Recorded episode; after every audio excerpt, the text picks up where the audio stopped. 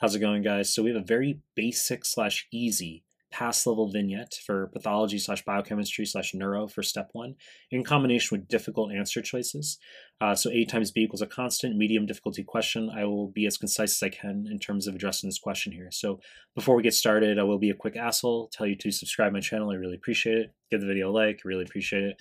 Find me on Instagram at melman_medical, melman_medical, link is down below. Find me on Telegram, recently created a Telegram group and channel, links are down below. Now let's start the actual question here, where we've got this 7-year-old boy recently emigrated from Ukraine. He has incoordination, unstable gait for 3 weeks.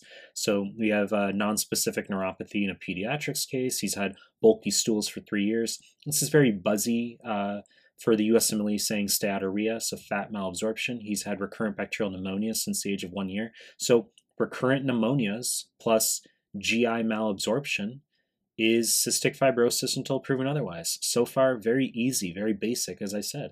And he has failure to thrive, which means below the third centile for weight and height.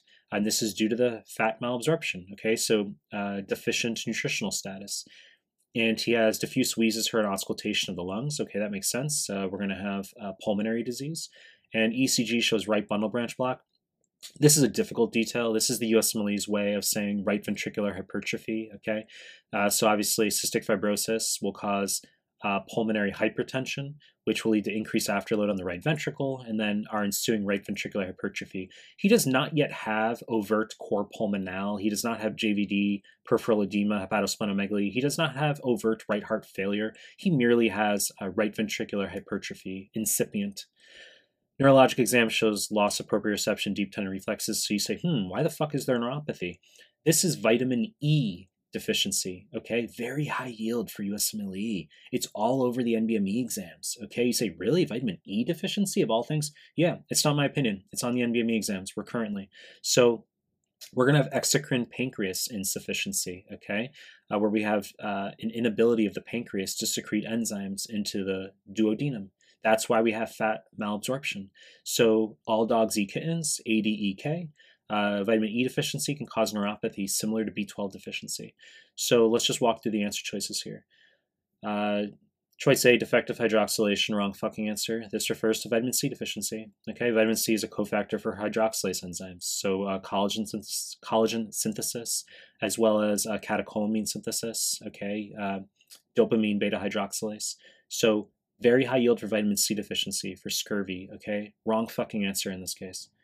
Choice B, defective neural crest cell migration. Wrong, but very buzzy, okay? I put that in there purposely because, I mean, this is a frequent answer on USMLE for a variety of pathologies, including Hirschsprung, okay? Obviously, this is not Hirschsprung. You can get meconium ileus and cystic fibrosis, failure to pass stool in the first 24 hours of life, but not to be confused with Hirschsprung, which is a failure of neural crest migration, okay?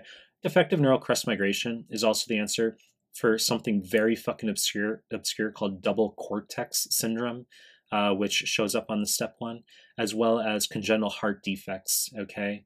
In DiGeorge syndrome, as well as fetal alcohol syndrome, defective neural crest migration, high yield. Choice C, diminution of anterior horn neuronal mass. This would be polio, classically.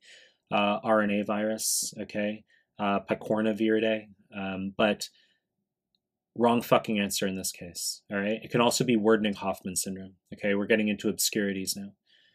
Choice D, pulsus paradoxus, aka paradoxical pulse, wrong answer. This would be seen in cardiac tamponade classically. Yes, it can be seen in very severe lung disease cases, severe asthma, but we don't want to go reading between the lines, okay? If we have cardiac tamponade, they're going to give us a Beck triad, so low blood pressure, muffled heart sounds, JVD, and you can get a drop of blood pressure, systolic blood pressure greater than 10 millimeters of mercury with inspiration.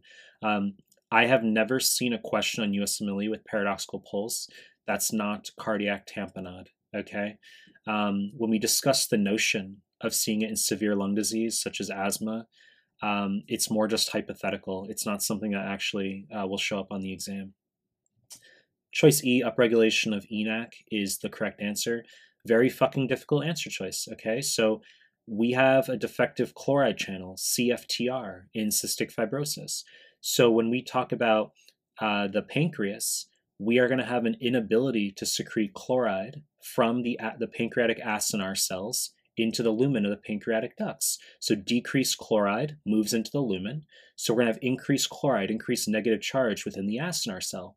Then we're going to have sodium, which is positively charged within the lumen of the pancreatic ducts, moving into the pancreatic acinar cell to balance charge. So positively charged sodium from the lumen, ENaC, will be upregulated. That positive charge moves into the acinar cell to meet the negative charge. Water follows sodium. So we get what's called inspissated secretions, dried out secretions. Inspissation means desiccation within a lumen, okay? So our pancreatic secretions very dry, and that leads to inability to secrete lipases and proteases adequately into the duodenum, which causes our fat soluble vitamin malabsorption, okay? This also occurs in the lungs. This is why we get stickiness within the alveolar spaces. The opposite occurs in the sweat glands, okay? So chloride would normally be reabsorbed rather than secreted, and then sodium will stay in the lumen of the sweat glands, and we get increased sweat chloride, okay? That's obviously very high yield. Positive sweat chloride test greater than 60 milliequivalents per liter is diagnostic for cystic fibrosis. This could be a lengthy discussion, okay? Autosomal recessive, chromosome 7, CFTR is going to be a misfolded protein, often a missense mutation, that normally should be at the cell surface, but will instead be sequestered within the rough endoplasmic reticulum of the cytosol. Many, many talking points, okay? Upregulation of ENaC, this is important, okay? And this is why we have the inspissated secretions in cystic fibrosis. You know the deal. I'm going to continue making more content. If you like my stuff, subscribe to my channel. And I appreciate your time. That's it.